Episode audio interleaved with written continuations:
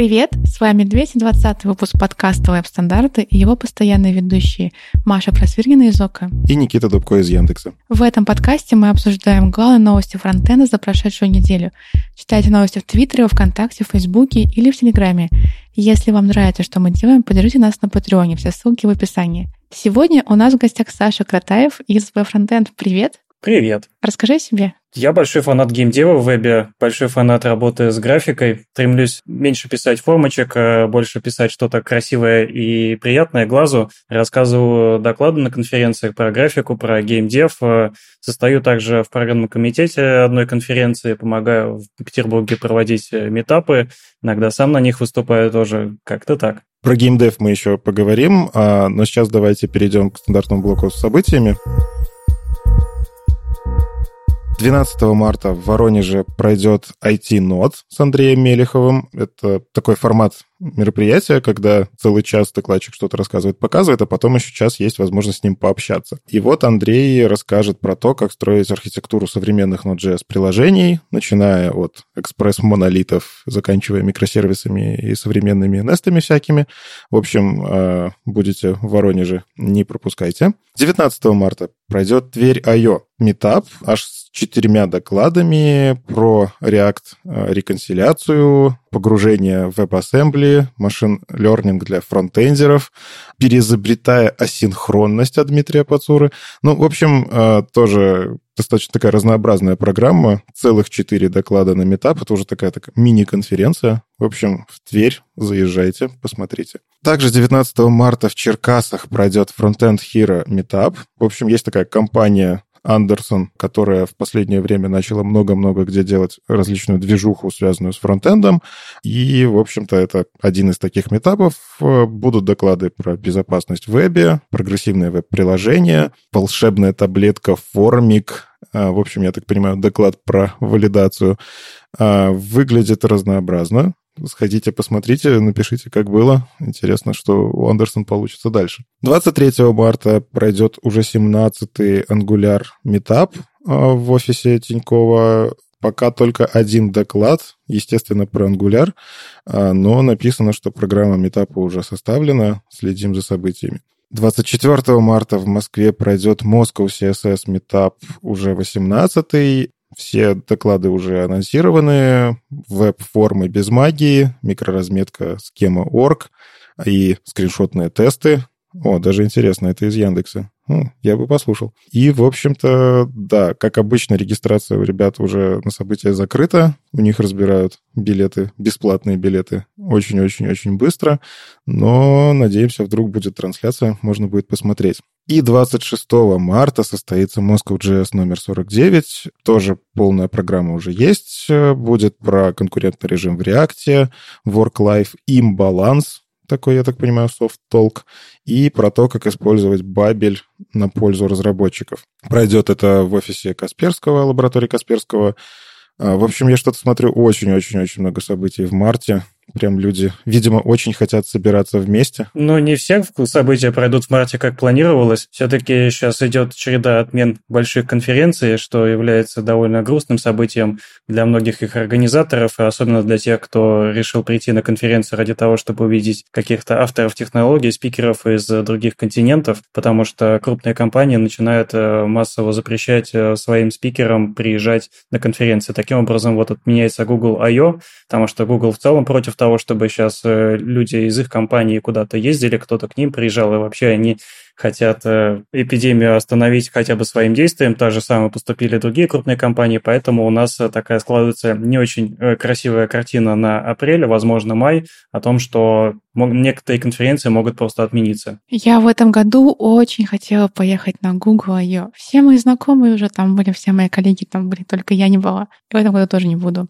А вы видели, что Илон Маск э, в Твиттере написал, что это паника насчет коронавируса, это достаточно глупая вещь? Ну, как паника? Просто все хотят быть причастны к тому, чтобы что-то сделать. То есть есть какие-то рекомендации, пожалуйста, не летайте, и все, кто может запретить своим летать, они запрещают. Такая вот из солидарности. Но если вернуться к событиям, а, я видел, что многие мероприятия переходят в режим а, онлайн. То есть вместо того, чтобы собирать людей, э, они заранее предупреждают, а давайте-ка мы сделаем вам трансляцию, вам не нужно приезжать, но так как знания это здорово и терять их не хочется, мы все еще устроим конференцию, но в режиме онлайн через интернет. Это вроде выход, но выглядит как будто что-то не то. То есть все-таки как, как э, представитель организаторов конференции могу сказать, что все-таки больше собирают для оф- офлайна.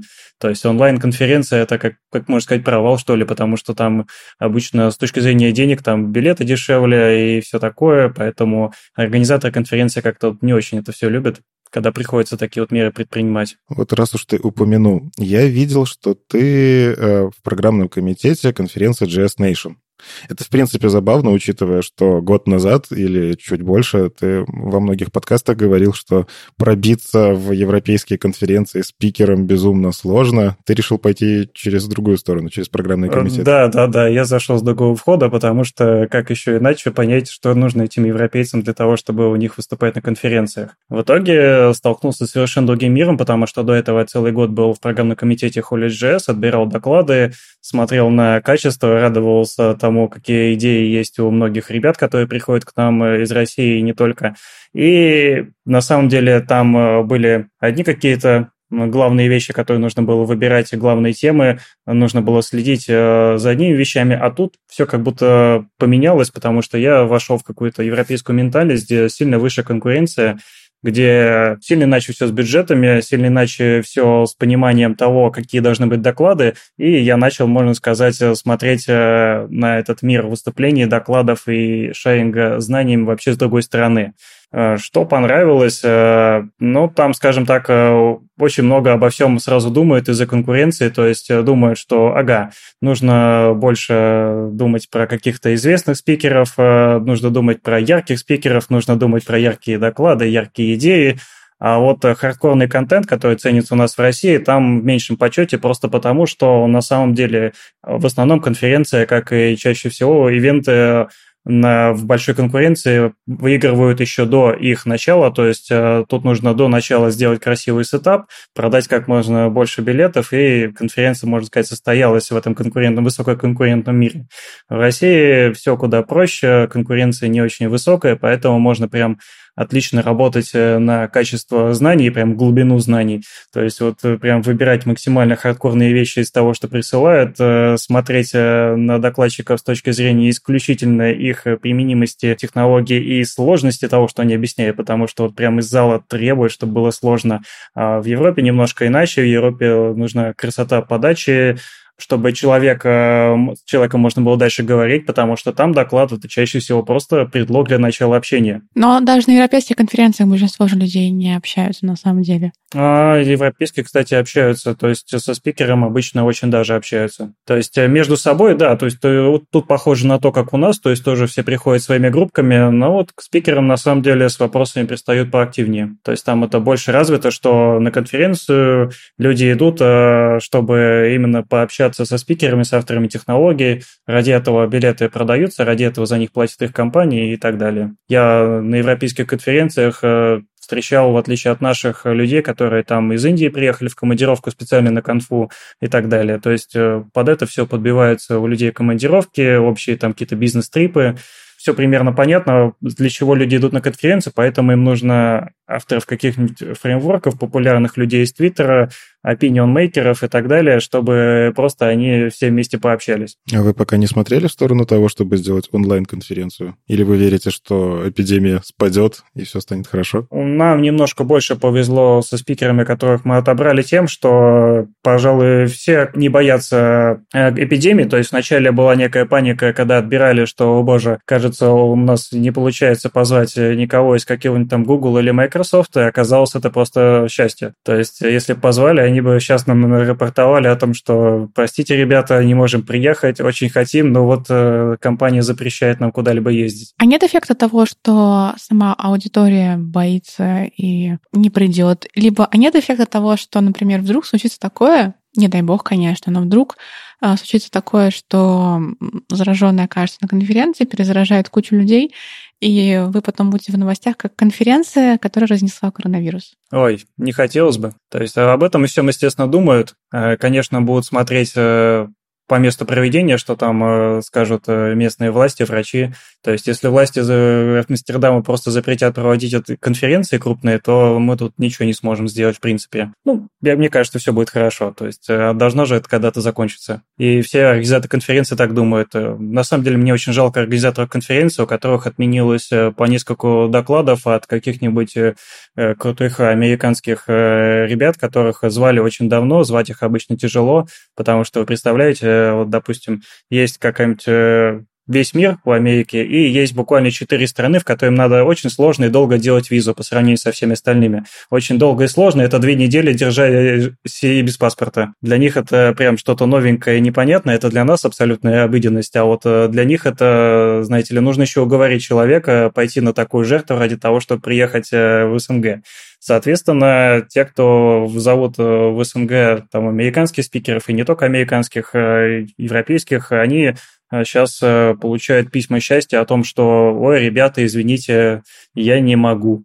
Даже удивительно отказываются спикеры, у которых есть уже там, которые, в общем-то, это их работа, то есть у них там есть платные контракты на выступления, они там корифеи IT и все такое, и вот они тоже отказываются, потому что им нужно поддерживать общий тренд. То есть то ли они отказываются из-за опасений из-за себя, то ли из-за того, что вот э, все отказываются, им вроде тоже надо, чтобы поддерживать и делать все от них зависимое, чтобы не распространять. Ну что ж, будем надеяться, что все будет хорошо. Ой, очень будем. Но, несмотря на эпидемию, все равно веб продолжает развиваться, и у нас продолжают появляться новые новости.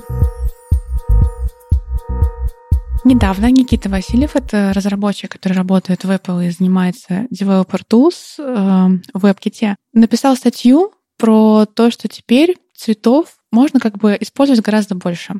Мы ограничены sRGB цветами, они не охватывают весь спектр цветов, которые видит человек, и там весь э, спектр естественных цветов в природе. Есть стандарт DisplayP3, который создали разработчики фильмов, которые столкнулись с тем, что когда фильмы стали больше смотреть в онлайне, что у них стало хуже цветопередача.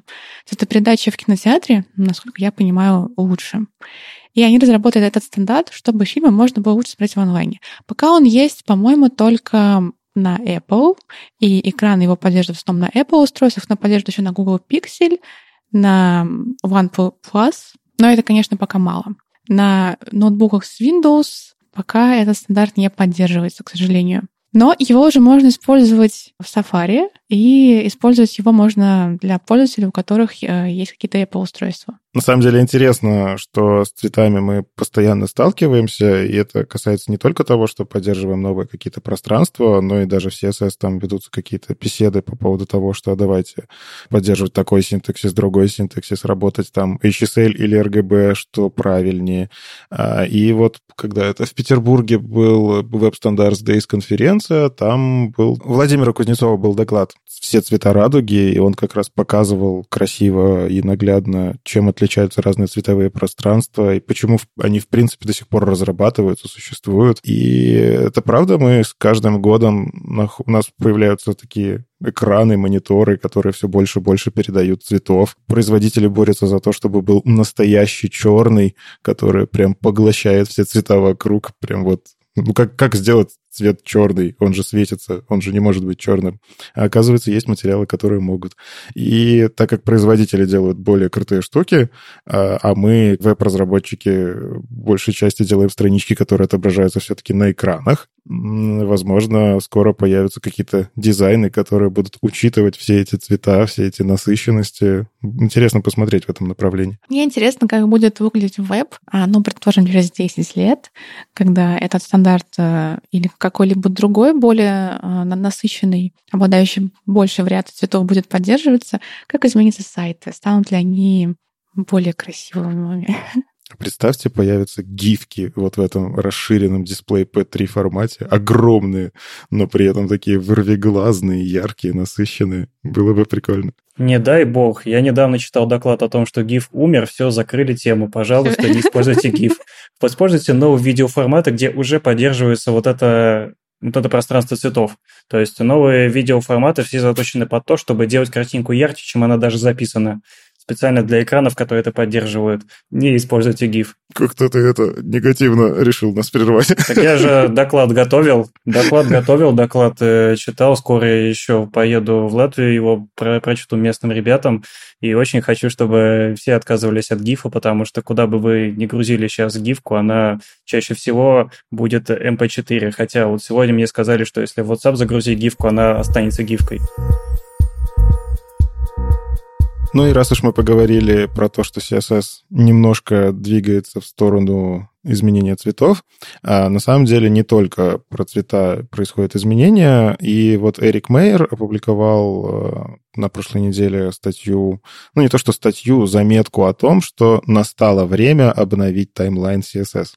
А если кто-то не знал, у Эрика Мейера есть страничка, на которой он отслеживает изменения различных спецификаций а, CSS-модулей э, в виде такого таймлайна. В принципе, достаточно можно интерактивненько там понаводить, посмотреть, когда какие спецификации писались, какого уровня появлялись.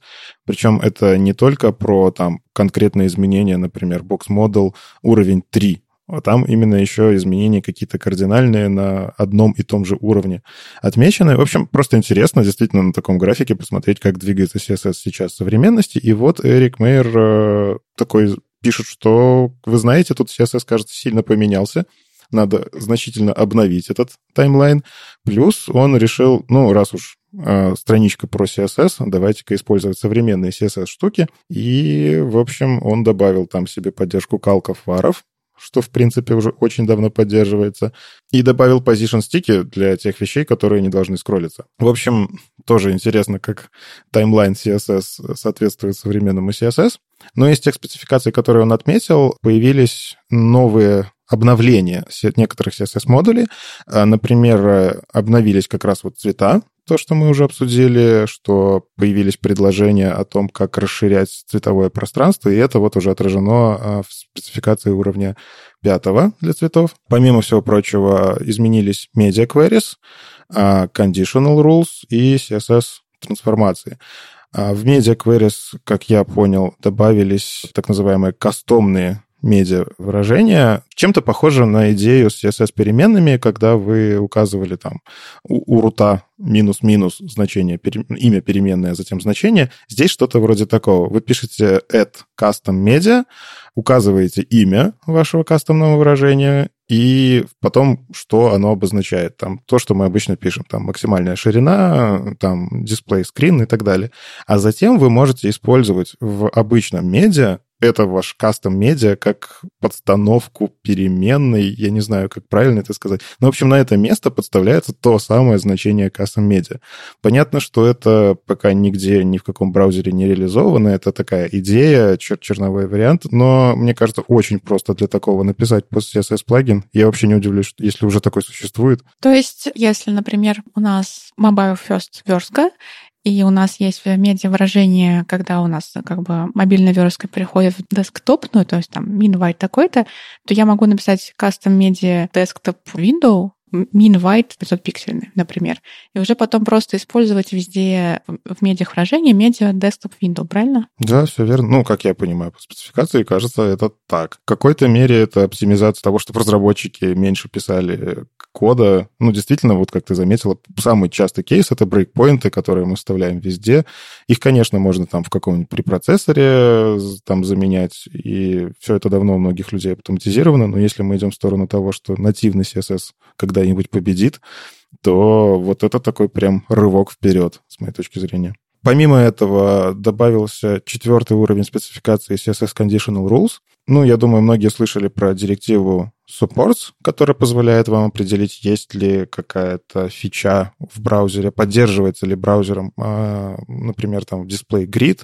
Именно с помощью этой директивы можно посмотреть, поддерживается ли э, цветовое пространство. Ну и в, в целом любое вообще CSS-свойство э, с его значением можно засунуть в supports, а главное не намудрить, потому что бывают случаи, я видел такое прям в коде, в продакшн-коде, когда в support засовывается свойство, у которого поддержка больше, чем у директивы supports. А, и, в общем-то, кажется, что этого зря, потому что в этом случае не работает. Ну, потому что суппорт начинает игнорироваться. А здесь э, расширение состоит в том, что у нас усложняются селекторы. То есть у нас появляются всякие свойства типа has, э, долго обсуждались. Ну, вот эти, которые и родители могут посмотреть, и вовнутрь там селектора посмотреть. В общем, меняется само по себе, как работают селекторы, а, и веб действительно может, кажется, сломаться из-за этого, если грамотно не делать фуллбеки. В общем, Supports, он позволит как раз-таки проверять эти самые селекторы. А появляется CSS-функция селектор внутри вот этого Supports, в который вы можете вставить нужный ваш селектор и проверить, будет ли он работать. А, достаточно интересно. Я просто до вот этого не задумывался, что ведь действительно веб может сломаться из-за того, что мы селекторы сейчас трогаем, меняем, добавляем новые всякие псевдоклассы. И, кажется, про это тоже побеспокоились. Мне кажется, что за последнее время одной из самых прикольных новостей это был выход ROM, ну или Рима по-русски. Нового тулчейна JavaScript, который пока нельзя использовать в проде, пока это экспериментально, он только пишется, дописывается. И его написал Себастьян Маккензи, который также написал Бэбель и Ярн. И э, это ROM — это тулчейн, который включает в себя все. Транспилятор, линтер, сборщик, тест-раннер, э, форматирование кода. В общем, это такой инструмент, который включает в себя все. И когда мы используем веб-пак, на каждом этом этапе у нас разные инструменты, и каждый из них формирует новое AST-дерево. А здесь, так как это один инструмент, который получает все, то это должно работать быстрее. Да, главная идея именно в этом была. Мне она понравилась, хотя я помню, что год, лет семь, наверное, назад я тоже использовал какую-то бинарную программу, которая в себе все это совмещала. Единственное, что она внутри запускала отдельно SAS, отдельно лес, отдельно там галпы, отдельно еще что-то. Но это была прям программка тоже гуишная. То есть здесь единственное, что в терминале и, и обещают, что не будет там пересылки AST дерева из одного JavaScript в другой, но с другой стороны этот формат, в том числе и встраиваемый в другие тулзы, он может э, поставлять AST дерево по запросам. То есть его, по идее, можно встраивать в pipeline и дальше юзать JavaScript для сборки. То есть фронт-опсы станут не нужны? Ну как, пойди разберись с этим ромом, еще там бинарный код. А я думаю, они станут умнее. Но интересно, что если открыть GitHub, то в принципах разработки у них э, также описывается то этот инструмент должен быть максимально понятным и доступным для всех, что там должны быть максимально понятные ошибки, там не должно быть общих ошибок, они должны быть конкретизированы. И если действительно будет так работать, то это будет проще, чем существующие инструменты. Окей.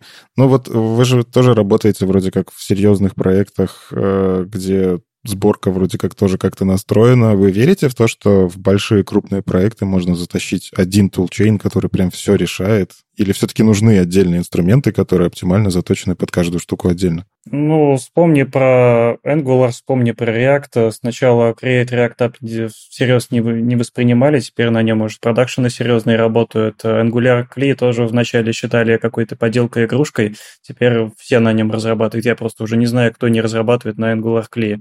Везде, правда, можно заэджектить конфиг, но все тянутся к коробкам, потому что коробки постепенно начинают отвечать э, веяниям рынка. Так что перейдем со временем, если оно еще продержится, почему нет? Я согласна, я думаю, да, вполне может. Возможно, могут быть какие-то нюансы, но в целом я думаю, что большинство рынка это может охватить. Ну, просто у рынка появится такая идея, что на самом деле не надо бороться с новым инструментом, возможно, его правила это хорошо, и надо их просто принять, как это было с претером когда-то. Я помню, что первый раз, когда всем говорил о претере, все спрашивали, какие у него есть настройки, а что там можно настроить. Ничего там нельзя настроить, ребята, ничего. Тут э, ROM тоже какой-то минималистичный, но в нем больше всего можно настроить. Я думаю, просто со временем, если идея выгорит, э, все поймут, что то, что они предлагают, это правильно, и так только и надо. Чем же скоро будут заниматься фронтендеры, если есть инструменты, которые все делают? Знаешь, я во фронтенде 9,5 лет, и я бы на самом деле взял что-нибудь вкусное, пошел бы куда-нибудь с видом на море, посидел бы там после работы а не читал бы что-нибудь по фронтенду новое. Но ведь, а как быть новичкам? Ну вот смотри, мы раньше, там, не знаю, в блокноте начинали разрабатывать, там, разбирались в сайтах. А как только появлялся новый инструмент, нужно было разобраться в нем, чтобы там хотя бы собрать при помощи него что-нибудь. А сейчас ты такой просто берешь из консоли, все у тебя сразу завелось, все собралось, и ты понятия не имеешь, как оно работает. И в случае бага ну, кажется, сложнее обучаться борьбе со сложностями. Ну, на самом деле так сейчас везде. Взять ту, ту же мобильную разработку, у них тоже полно вещей, о которых они не знают, как, они, как она работает, и более того, ничего не могут сделать, потому что чаще всего там что-то проприетарное, то есть как, допустим, с тем же эмулятором э, от Apple и Xcode, ну, не могут залезть код, не могут поменять, не могут понять, как это работает. Ну, работают же. То есть это такая сфера, когда мы меньше, больше ремесленники и меньше изобретателей, слава богу. Ну, то есть в итоге, условно, станет больше людей, которые, не задумываясь о кишочках того, как там что устроено, будут просто делать продукты, и будут э, условные фронтопсы, которые действительно будут разбираться, э, что там внутри, как это оптимизировать, как это собрать, как напильничком подпилить. А, и мы так, получается, больше разбиваемся на какие-то касты внутри фронтенда, вроде того. Ну, пока за развитие фронтенда, что, правда, в основном платят крупные корпорации, они будут э, придумывать новые способы сделать разработку проще и наименее привязанную к человеку, конкретному, который это написал. Ой, все замолчали, такая грустная нота. Звучит очень грустно, действительно. Ну, серьезно, вот из э, комитета по стандартизации состоят из делегатов от компаний, и там компании платят за эти комитеты, поэтому компании продавливают фичи, которые им нужны. Соответственно, если в open source даже это сейчас заметно, что если у тебя нет какой-то большой поддержки э, людей, которые будут лайкать и репостить, э, то про твой open source, скорее всего, никто и не узнает. Вот. Автор Рома просто человек, которого все знают и который себя зарекомендовал на рынке э, производителей фронтенд штук, всяких тулчейнов, сделал свой еще один, и он тоже взлетает, потому что охват аудитории довольно большой, который он сразу получает. Раз уж мы заговорили про open source корпорации, а кто смотрел документальный фильм про Vue.js? О, я смотрел. Не буду спойлерить, но я скажу так. Нет, ты по спойлере. А, я нет, я не буду спойлерить специально, потому что я просто скажу так. До просмотра этого фильма я искренне считал, что Vue.js — это фреймворк, сделанный какой-то китайской корпорацией, которая точно за все плохое, и они со, со временем захотят захватить мир. Короче, нет, нет и нет. Оказалось все не так, э, и там рассказывается правда. Посмотрите этот фильм, буквально минут 15 он, по-моему, занимает. Э, довольно вдохновенно авторы Vue.js и ребята из Core Team рассказывают о том, как они разрабатывают, какая у них там хорошая обстановка и о чем они думают. Вот мы и выяснили, что ты смотришь в фильме э, на двойной скорости, потому что он 34 минуты занимает. А, серьезно? Да. Но я все-таки проспойлерю, это описано собственно, в самом описании видео есть. Э, в общем, появилось видео, документальный фильм а, от, я так понимаю, компания называется Honeypot. Она, в принципе, последнее время занимается тем, что делает вот такие интересные штуки про фронтенд. У них был, по-моему, видео про GraphQL, тоже забавно. Ну, то есть у нас начинают сниматься документалки про то, как появляются фреймворки. Вы задумаетесь, насколько вырос фронтенд. И это ведь не первая документалка про фреймворки. Ну, про Project Query было, правильно? Ой, я не смотрел. Ну, Honeypot просто выпускает их как некий сериал, примерно раз в полгода выпуская новые фильмы. Они выходят в таком качестве, как на Discovery, что очень круто. Надеюсь, они не докатятся до качества Discovery, где они там реалити-шоу устраивают из своих э, документальных фильмов. Надеюсь, это будет таким же прямо прикольным техническим документальным кино, которое еще и довольно милое. А представьте, что там, я не знаю, еще через пять лет, еще через пять лет, а они докатятся до этого, и будет вроде сериала «Разработка Vue.js». И там будет драма, там будет что-то, там будут какие-то конфликты, и там будет куча 100 серий про разработку Vue.js. Давай, допили СССР, но надо сдать его. Не хочу, ты всегда относился ко мне как к жену. Интриги, интриги, да, да. Но все таки документалка на самом деле интересная. То есть э, здесь интересно посмотреть на то, что фронтенд и open source — это не просто люди, которые что-то там по ночам во, не во время работы пилят, а там действительно есть какие-то людские взаимоотношения. То есть это история того, как э, Иван Ю, э, я так понимаю, на тот момент он был, если правильно понял, стажером в Гугле или разработчиком просто. Вот, он сделал это как э, такой проект, ну, то есть был Angular, Angular э, за него топит Google. Был React, за него полмира топит. В принципе, Ю мог просто использовать то, что использовал. Но у него была идея, у него было желание сделать что-то классное. И, в общем, да, я тоже не буду спойлерить. Собственно, я целиком э, прям подробно хочу посмотреть чуть попозже. Я пока только полистал.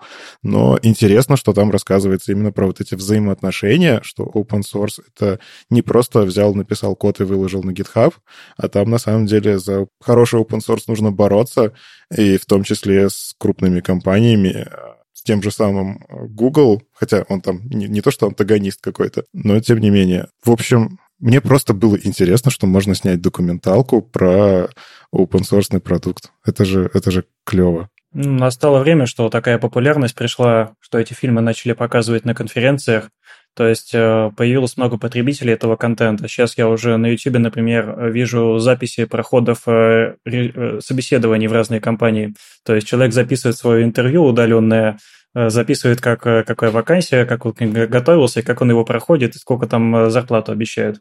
Так что появились просто потребители такого контента, и растет рынок.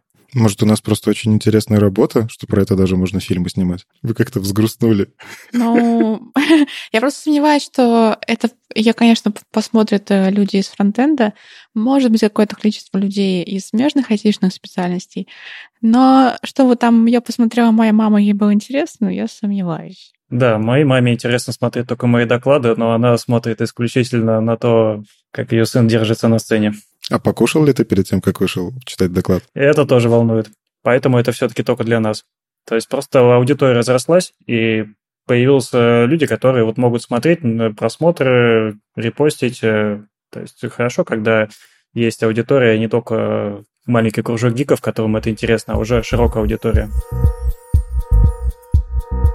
Окей, okay, еще про широкую аудиторию. Если у вашего сайта очень широкая аудитория и захватывает много стран, а, много людей, которые находятся в разных часовых поясах, говорят на разных языках, то наверняка вы сталкивались с тем, что JavaScript не очень для этого приспособлен. Нативный JavaScript без библиотек для гибкой настройки языков и времени для всех пользователей. Зиме Бронецкий выпустил статью JavaScript Internationalization в 2020 году. Здесь описаны методы, которые появятся в будущем MacBook которые можно будет использовать. Лично мне это не очень актуально, потому что у нас на сайте всего один язык, русский, но немножко, кстати, с этим сталкиваемся, с проблемами, что, что JavaScript недостаточно, имеет недостаточно много методов э, для работы с разными часовыми поясами, с этим мы чуть-чуть сталкивались. И тут есть интересные новые функции, например, Intel Relative Time формат, в котором мы, например, пишем минус один day, и на выходе получаем строку «это было минус один день назад». Ой, господи, что я говорю? Это было вчера. Не, ну все разработчики говорят именно так. Минус один день назад э, у меня было такое-то событие. Ну, в общем, вы меня поняли. Я просто поняла, что действительно про себя в мыслях я так и думаю. Минус один день назад, а не вчера. Фронтенд головного мозга программирование головного мозга. Ну ладно, на обычный объект date э, может даже месяцы и годы так переводить. Если ты задашь ему минус один день, а он приходится на другой месяц, он еще и месяц переведет. Все за тебя сделает. Правда, красиво это не напишет. Вот как раз для этого и нужно это API. Вы когда-нибудь писали э, сайты с кучей языков для разных стран? Мне кажется, в Яндексе должны были такое делать, нет? Ну, конечно. А, ну, я же не писал Яндекс. Я пишу маленькую часть серпа. Но все-таки, да, у нас есть свои подходы к интернационализации. Понятное дело, что когда сайты больших масштабов, да, в принципе, не просто больших, а когда, в принципе, у вас есть какие-то языки, всегда должны задумываться заранее, что какой-то текст будет выглядеть ужасно на другом языке, если вы не за... заранее не продумаете о том, как его переводить.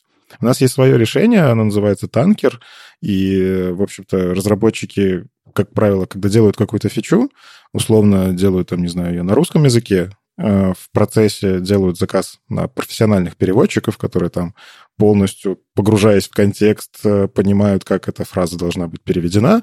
И по факту у нас такой набор джейсонок, который при сборке грамотно подставляется куда надо, в зависимости от того, из какой геопозиции зашел пользователь, какой у него язык в настройках и так далее. У нас там много чего учитывается, но по факту это такие статические джейсонки, которые лежат рядом с фичой. Ну, мы же по бэму делаем, у нас поэтому все разделено на блоки, нам в этом плане удобно.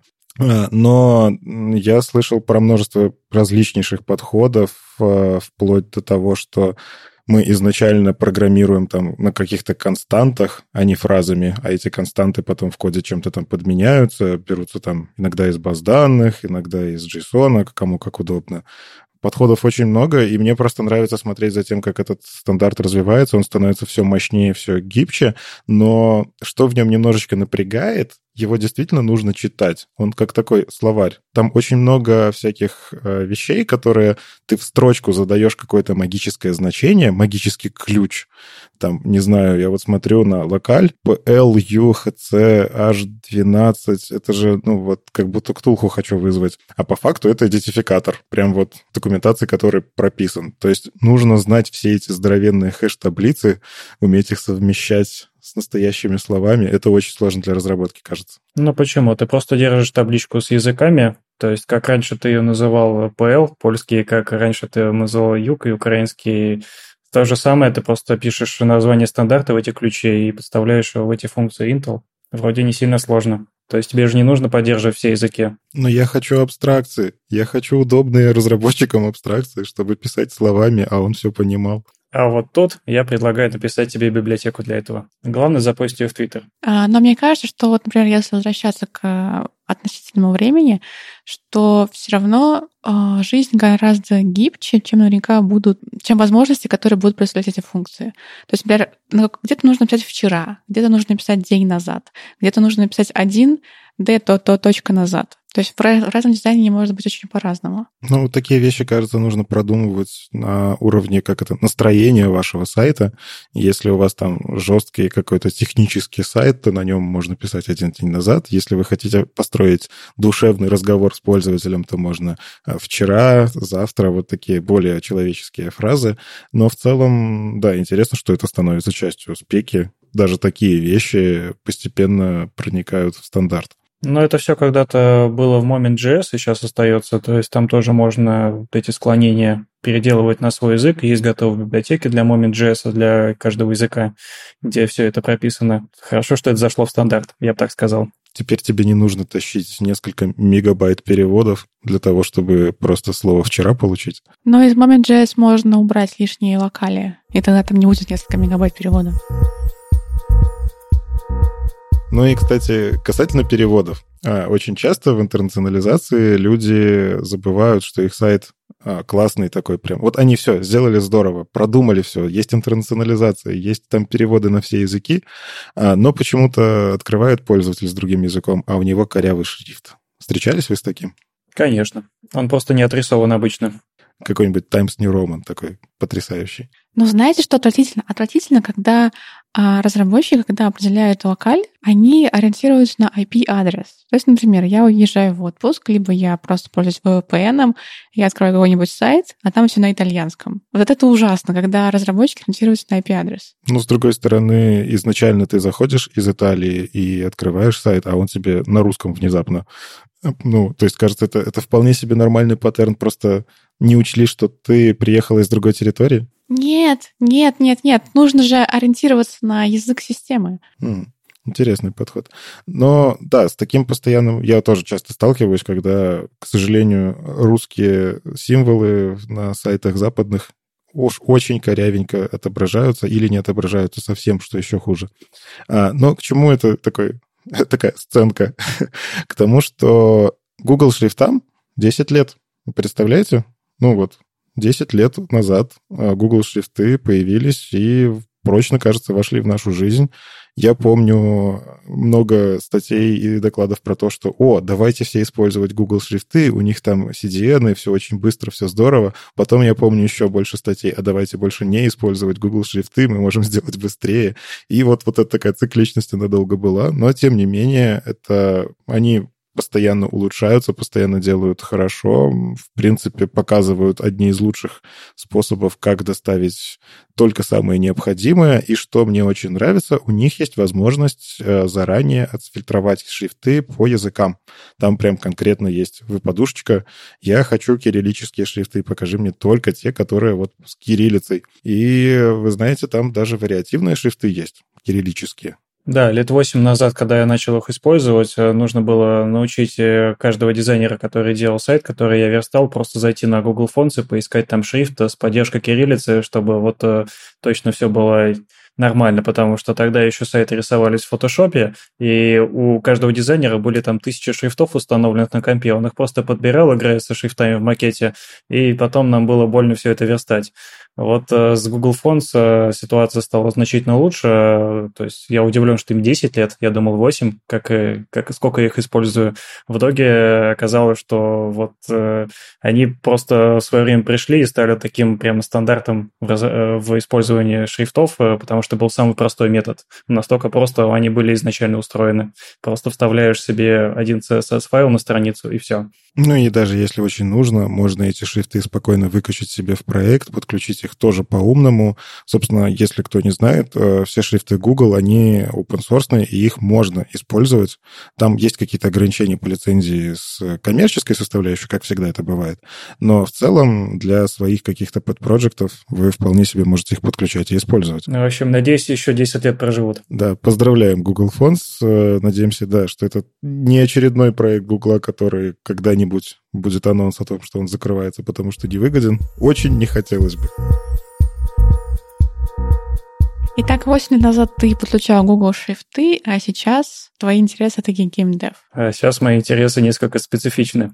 Да, это геймдев э, на ванильном JavaScript, в вебе, то есть очень все это люблю. Кстати, вот тут э, Недавно э, Дмитрий Гордиенко написал статью о том, э, а, не написал, а перевел статью от Роберта Эрнандеса о том, э, как создать аркадную игру на ванильном JavaScript и доме. То есть банально взять дом, CSS, Flexbox, взять ванильный JavaScript, сделать игрушку, где нужно было в оригинальной игрушке стрелять по утке, а сейчас тут нужно по ней кликать. Такая немножко кровожадная игрушка, но главное, что он тут объясняет, что вот можно на дом дереве просто максимально просто сделать игрушку интерактивную. Вот в браузере уже все есть, чтобы рендерить, не нужно прям как-то слишком а, сложные технологии учить. И что мне больше всего понравилось, переводчик еще и пофиксил пример оригинального автора, сделав его доступным с мобильного телефона, что на самом деле для геймдева в вебе ну, очень важно, потому что на самом деле трафик с мобильных только увеличивается, и невозможно думать иначе, то есть в любом случае будет выше,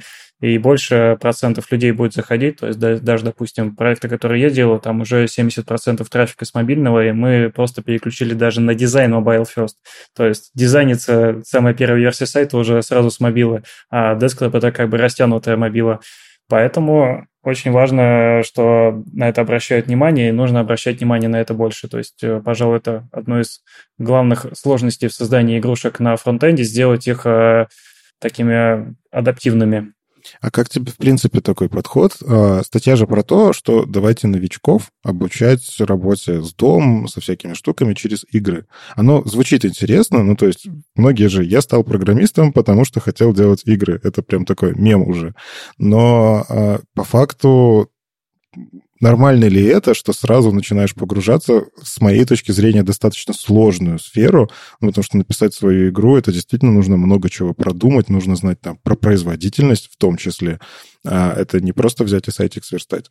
Ну, какая производительность? Э, когда я начинал вообще кодить, чтобы писать игры, кстати, вот у меня был ну совсем слабый комп, э, не считая нынешним, поэтому ну тогда производительность я упирался сильно больше, чем сейчас.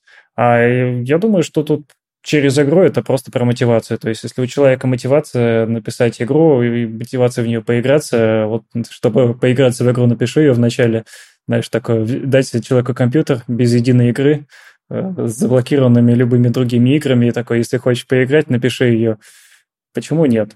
Ну, я когда-то на Паскале писал себе игры, было интересно. О, да, я тоже начинал с Паскаля. Маша, а ты писала себе игры на чем-нибудь? Нет. Маша, начни писать игры тебе понравится. Вообще, кстати, насчет геймдева в вебе, хотел бы сразу сказать, э, с ним все не очень хорошо, просто по причине того, что такой прямо красивый большой геймдев э, можешь построить для себя только ты сам. То есть, по факту, тут э, всем правят деньги, правят большие корпорации, которые уже создали маркетплейсы, и как бы игровые разработчики, по большей части, чаще всего это не кодеры, а больше гейм геймдизайнеры, то есть те люди, которые придумывают геймплей, уровень, как там что, зачем будет, э, из чего будет состоять геймплей, то есть э, какие-то фишечки, усложнения, боссов, э, главного героя, вот это все.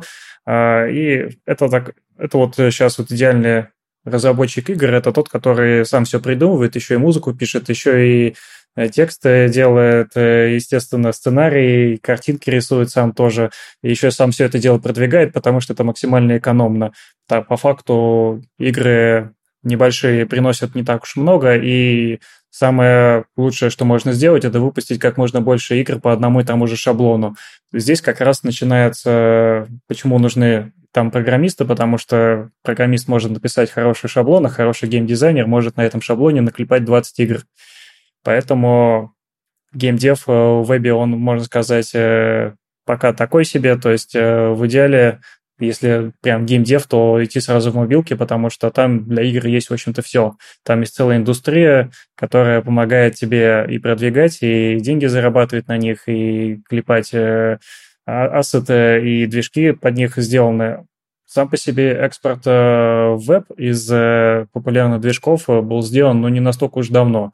То есть э, популярные движки типа Unity, они вот только-только дошли до веба, и на них уже можно писать. Более того, появился упрощенная версия Unity только для 2, для 2D игр, э, буквально в прошлом году только. И это уже хоть какой-то шаг, э, но если мы идем к созданию игр полностью с нуля, то там что-то довольно много всего учить, там WebGL или Canvas, э, смотря что хочется создавать. То есть все это, конечно, очень красиво, но может остановить новичков. И в идеале, если хочется прямо вот быть гейм-девелопером в вебе и зарабатывать деньги, то надо идти писать э, онлайн-казино для гэмблинга, потому что у них есть деньги. То есть как это не только всякие там типичные казиношные игры, на самом деле там уже много всего выпускается, но все это всякие кликалки для того, чтобы деньги от одних людей перетекали к другим людям. То есть... Расскажи свою историю. А, ну, ты же, я так понимаю, больше не про деньги, а про энтузиазм, потому что, ну, если кто из слушателей не знает, Саша в свое время героев меча и магии в браузер засунул, и они там работали, и даже ты там, я так, насколько помню, пофиксил некоторые вещи из оригинальных героев. Как тебя вообще так жизнь помотала, что ты этим занялся? Жизнь помотала так, что хотелось э, чего-то новенького, хотелось себя показать, поэтому написал сложную игрушку, настолько сложную, насколько вообще мог. Э, правда, все это затянуло сильно дольше, чем я планировал. Планировал я просто там три месяца не работать и что-нибудь сделать, а вышло на три года. Э, с перерывами, конечно. А если брать то, как я вернулся к геймдеву, то я просто у себя на работе вокруг э, себя создал геймдев, э, постоянно ноя нашим менеджерам, что ну давайте игрушку напишем, ну давайте игрушку напишем. Мы все равно пишем всякие штуки для маркетинга, для продвижения, почему не написать игрушку? Потому что по сравнению с какой-нибудь э, маркетинговой штукой, игрушку хотя бы будут пересылать друг другу. То есть у людей должна быть мотивация либо получить фан, либо получить прибыль и деньги, соответственно, за деньгами, они могут пересылать что-то друг другу, но чаще всего это кажется людям таким неудобным, мол, я тут иду, тебе прошу тебя за себя проголосовать или прошу поучаствовать в каком-то конкурсе, оставить свои личные данные, а игрушку пересылать – это что-то доброе. Поэтому вот иногда мотивирую, и мы начинаем писать игрушки просто потому, что люди только друг уж пересылают, э, и это Э, в целом помогает э, нашему отделу и нашим маркетологам что-то продавать. Тебе, то есть, удалось совместить и деньги, и фан, и все это вокруг себя сделать самому? Ну, да, такая благородная среда, где можно было продвинуть идею с «давайте писать игры», пришлось, можно сказать, геймдев вокруг себя создавать самостоятельно. Ну, то есть могу сказать, что если хочешь вокруг э, себя геймдев, создай его сам. То есть чаще всего всякие начинания, которые могут быть, они будут э, open source, бесплатные, и никто чаще всего не платит у нас э, деньги за игры, хотя есть э, очень узкая сфера перевода старых флешовых игр, которые и так уже кучу денег заработали, на веб, потому что флеш уже сейчас выпиливают и активно запрещают. То есть мы его уже давно и так не видим на сайтах, но есть люди, которые играют во флеш-игры старые, и для них уже целую инструкцию выпускают, как в Chrome поставить заново флеш-плеер, чтобы еще продолжить играть, пока эту игрушку с трудом переписывают на веб. Типа моя ферма для да, да, да, домохозяек. Да, они, же самые, они же самые зарабатывающие, конечно. кто, кто будет тратить деньги на там два года разработки дорогих программистов, а при том ни одного, чтобы просто с флеша переписать на HTML5?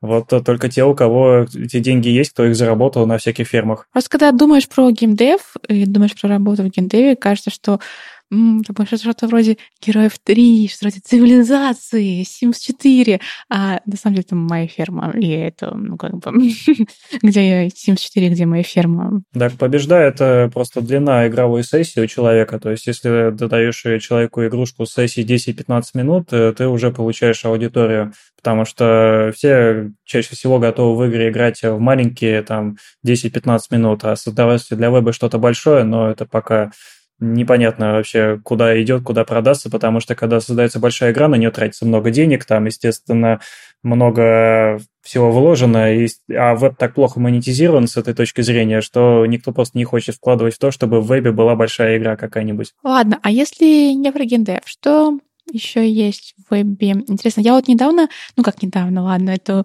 господи, прошло уже целых полтора года, обалдеть. Я была на Grow Paris. Это конференция, кстати, по-моему, единственная в мире, по крайней мере, о которой я знаю, которая, как она себя позиционировала, она была про Creative Coding. В прошлом году она была только на французском, поэтому уже я ее не смогла посетить. В этом году я не знаю, будет или нет, она обычно проходит осенью в Париже.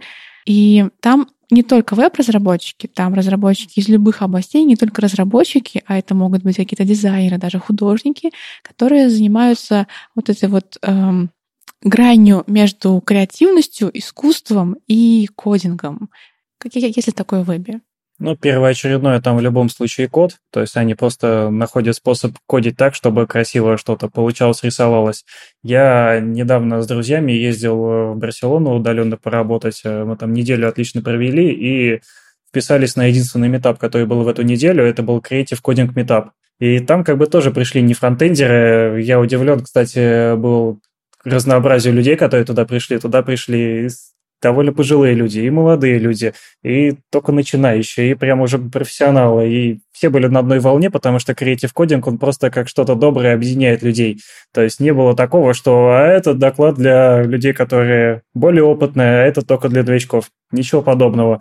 Там вообще на самом деле все было максимально просто устроено. Там метап был просто из того, что ведущий сказал перед э, метапом в чатике всем, накидайте, пожалуйста, каких-нибудь прикольных ссылок.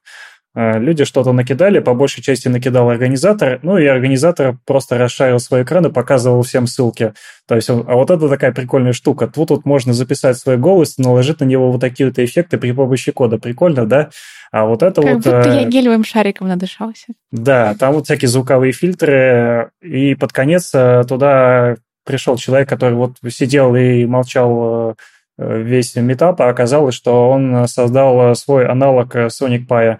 Sonic Pi — это очень популярная, самый популярный, пожалуй, лайфкодинг IDE для кодинга музыки. То есть можно прямо лайфкодить музыку и изображать из себя диджея.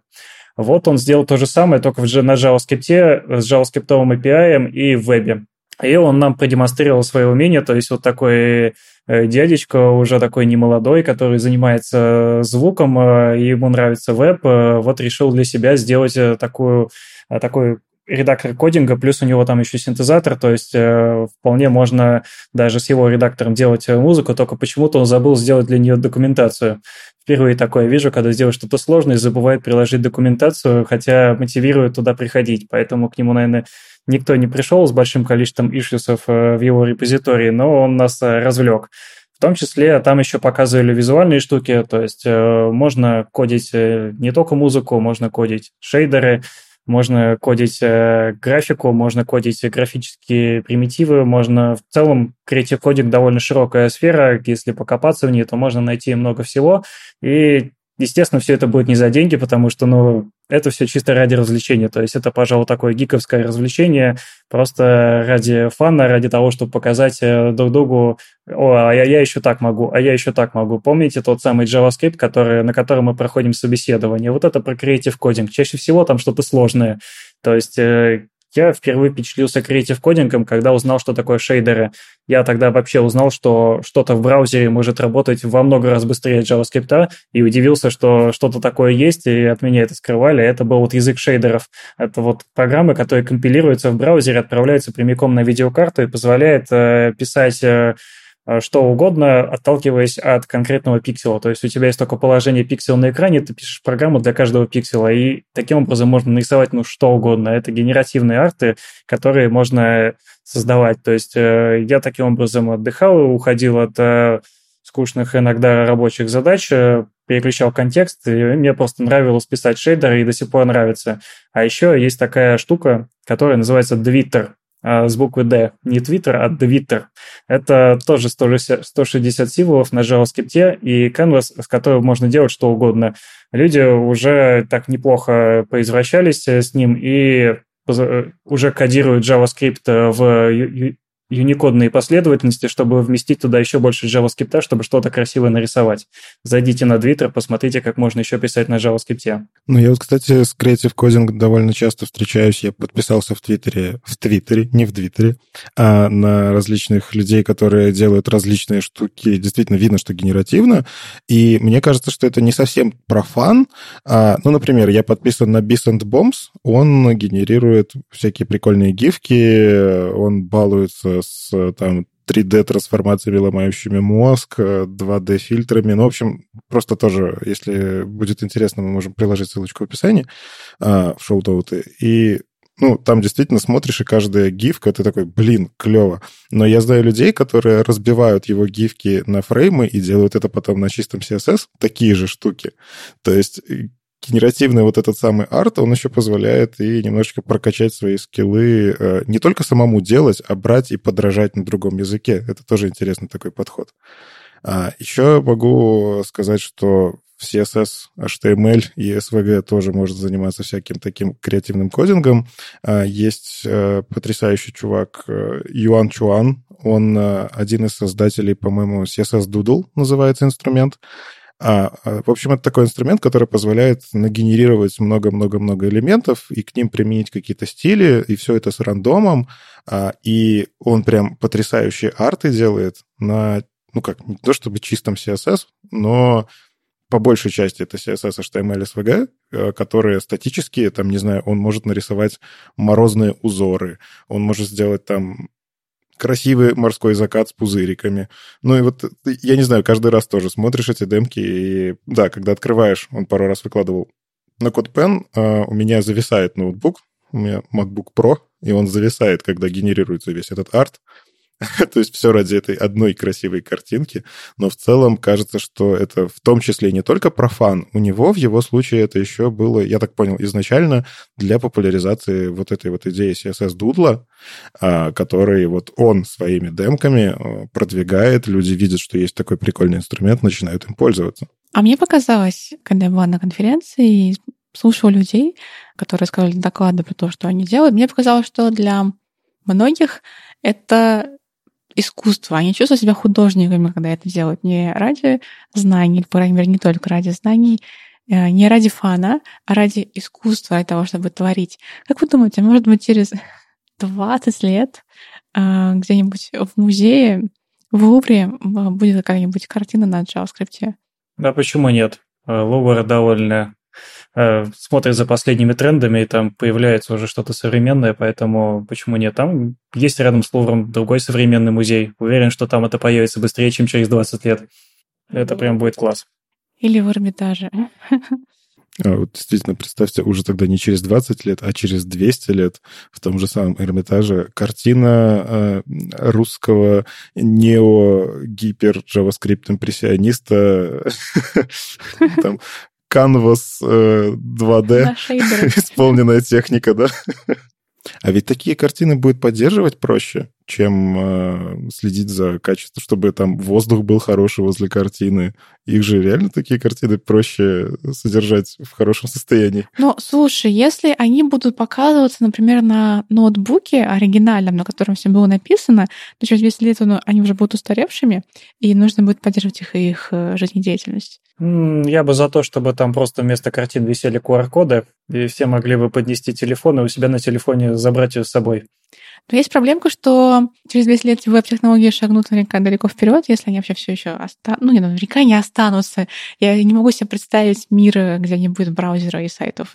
Так что в каком-то виде веб-технологии по-любому будут, мне кажется. И что, если это уже не будет поддерживаться? Мне кажется, Creative Coding всегда себя найдет. То есть э, люди всегда стремились к созданию искусства, все равно как это искусство будет создаваться, оно в любом случае будет создаваться. Это прошло через историю больше, чем 200 лет, это тысячи лет, поэтому это будет продолжаться так или иначе. А, код, а кодинг с нами, я думаю, еще надолго. Как я уже говорил, мы недавно с друзьями потусили в Барселоне недельку, поработали удаленно, поели вкусного хамона и сходили на один местный метап. Вообще, я всем советую посещать э, местные метапы, когда вы находитесь где-нибудь в другой стране в отпуске. Это же тоже интересно. То есть, э, если вы и так посещали метапы в России, то там это будет новый опыт. Частенько он, правда, будет совершенно другой. То есть, э, метапы там чаще всего не похожи. Более того, они еще и малочисленные. Вы удивитесь, что метап это иногда 15 человек, и для них это нормально, потому что, в общем-то, всегда 15 человек приходят. Несмотря на это, у них э, там есть и отличный зал, много еды, какой-нибудь отличная видеозапись этого метапа и все такое. Один, один раз на метапе я вообще видел 3D-камеру, которая снимала во все стороны, хотя там сидело 20 человек. И можно было отвернуть камеру от спикера и в, онлайн, э, в онлайне, отвернув камеру, наблюдать за тем, как люди таскают фруктики. Короче, очень советую ходить на метапы за рубежом, когда вы бываете за границей, потому что на самом деле это интересно вам, это интересно в том числе и организаторам метапов, потому что раз к ним приезжают какие-то новые люди, они знакомятся с кем-то еще. Если у вас есть интерес э, в том, чтобы выступать на конференциях, вы, опять же, знакомитесь и с организаторами этих конференций в том числе, потому что нередко Организаторы метапов еще участвуют в организации конференции в том числе. Соответственно, это интересно может быть с разных сторон, смотря что вы преследуете. В любом случае, это не будет минусом, если вы потратите какой-то из вечеров, находясь за границей, на то, чтобы сходить на местный метап. Искать их лучше всего на meetup.com где, в общем-то, по-моему, почти все метапы в мире можно найти. Ну, я вот прям полностью присоединяюсь. Тоже недавно был в Барселоне, потрясающий город. Но, к сожалению, на тот момент, когда я там был, не было вот таких метапов, которые мне подходили. Но когда я был в Праге, там как раз в эту неделю проходил Prague.js метап. А, и, ну, естественно, отдых отдыхом, а про JS надо слушать каждую неделю. Поэтому, естественно, я я еще связался с э, ребятами из Prague.js, э, спросил, есть ли возможность там мой доклад вставить. Ну, почему бы и нет, но это было за три дня до метапа, поэтому такое себе. Ну, то есть не было, конечно же, слотов, хотя ребята очень общительные, они такие загорелись, а, а давай ты и у нас когда-нибудь, а сколько ты будешь еще тут, давай мы как-нибудь это организуем. И я так понимаю, это, в принципе, такая практика достаточно распространенная. Мне друг рассказывал, когда ездил в командировку в США, в Атланту, точно так же он написал организаторам по поводу участия в каком-то открытом таком мероприятии, не помню, по-моему, это все-таки тоже формат метапа был, и тоже там с огромным энтузиазмом к этому всему отнеслись. Кажется, что нас там ждут, нас, э, мы там просто интересно, то есть нет такого, что, знаешь, э, когда я встречаю иногда где-нибудь за границей людей из Ирана, страны, из которой люди только сейчас начинают куда-то ездить э, за рубеж, они прямо приезжают, мы приехали из Ирана, представляешь? Ты смотришь на них, ну и что, ты да-да-да, ты иностранец, я вижу, но и что? А для них тоже событие. То есть тут нет такого, что как бы они для, к нам как-то по-другому относятся, относятся примерно так же, как и как, ко всем любым людям, которые по улице ходят, потому что они просто привыкли к приезжим, которых очень много и так у них в городах. А почему, кстати, клево там выступать еще на метапах? Потому что для них это хорошо, что нередко они могут сделать англоязычный ивент просто ради твоего приезда. Вот представляешь, э, тебя встречают специально вот в этом городе, ради тебя устраивать англоязычный ивент, говоря, что вот у нас специальный гость сегодня впервые, мы развиваемся, еще и под это видеозапись делают. Короче, у тебя еще видеозапись твоего английского будет, если тебе она очень нужна если ты не очень стесняешься. Но в любом случае можно будет показать маме. То есть это хорошо на самом деле всем. И нам нужно как-то разрывать э, какую-то непонятную стену, которая образовалась э, в плане сообществ, метапов и конференций между СНГ и Европой, что очень печально. Ну, как я заметил, в Европе все-таки понятие сообщества, оно очень часто привязано к компании. То есть большинство вот этих метапов на meetup.com, там можно увидеть, что этот метап, он организуется при поддержке компании такой-то, этот метап при поддержке там корпорации такой-то. У нас все-таки есть куча независимых сообществ, которые там внутри это все делают ребята абсолютно из разных компаний, на чистом энтузиазме, каким-то образом ищут площадки, делают это все, стараются вот чисто на энтузиазме. А у них все-таки, кажется, больше такая корпоративная история, когда компании понимают важность создания сообщества и уже на, как бы за свои деньги покупают там пиццы, снимают площадки и дают возможность выступать людям. Постой, ты предлагаешь делать метапы без пиццы? Не-не-не, ты что, без этого метап не метап? Да все-таки нужна поддержка компании. То есть э, я встречался с тем, что вот именно компанийские, которые про технологии компании, про продают что-то от компании, они прям так и называются. Вот просто при поддержке это чаще всего все-таки тоже люди, как и мы, организуют. Просто они находят спонсора, который пускает их в свой офис э, вместе с пивом, пиццей и всем, чем они зайдут. Ну, в общем, я просто как бы, опять же, по своему опыту, часто просто ребята, которые организаторы, которые выходят вначале, читают э, вступительный текст, они как раз-таки из той компании, при поддержке которой организован этот метап. Поэтому, возможно, у меня это такое субъективное ощущение, просто потому что я увидел, возможно, там действительно есть такие же сообщества, как у нас, но все-таки складывается ощущение, что у нас, у нашего вот менталитета такая независимость сообщества, она чуть более развита. Там все-таки больше про компании, и, может, это вопрос инициативы, я не знаю. Вопрос инициативы, вопрос того, что на самом деле, может быть, они не против, они не видят, не видят в этом ничего плохого. Зато э, часть из них, часть из организаторов, которых я встречал, мне понравились тем, что они прямо топят за то, чтобы метапы были ровно каждый месяц, чего бы ни случилось. Э, э, так, так было, например, с Хельсинки JS, когда я к ним спросил, а вам вообще нужны ребята из России? Мы что-то рядом в Петербурге находимся, и так там много кто ездит иногда в Хельсинки хотя бы раз в год. И они сказали, а давай договоримся так, каждый месяц ты нам поставляешь по спикеру из Питера. Я подумал, что это невозможно, подумал, может быть, хотя бы раз в полгода. В итоге я полгода только уговаривал первого человека, который туда поехал после меня. В итоге недавно меня, на самом деле, оттуда похвалили, сказали, что вот уже несколько человек было из России, нам приятно, что какой-то мостик уже настроился. Хочется, чтобы такие вещи развивались и дальше. Это очень здорово. Кажется, действительно нужно в эту сторону работать. А, я безумно обожаю ивенты, которые проходят вот у нас на территории СНГ англоязычные, потому что это способ сократить вот эту вот дистанцию между двумя разными мирами, кажется. И второй способ — это как раз-таки ездить друг к другу на ивенты, читать доклады друг у друга, делиться опытом, общаться. Давайте это делать все вместе. Я вот обязательно куда-нибудь съезжу или на европейскую конференцию, или какой-нибудь метап. Это просто вот план на год обязательно посетить несколько таких ивентов. Да, у меня тоже это в обязательном плане. Советую делать также и другим. С вами был 220-й выпуск подкаста «Веб-стандарты» и его постоянные ведущие Маша Просырина из ОКО. И Никита Дубко из Яндекса. И сегодня у нас в гостях был Саша Кратаев из СП Фронтенд. Спасибо. Да, вам спасибо. Читайте новости в Твиттере, ВКонтакте, в Фейсбуке или в Телеграме. Если вам нравится, что мы делаем, поддержите нас на Патреоне, все ссылки в описании. Услышимся на следующей неделе. Пока. Пока. Пока.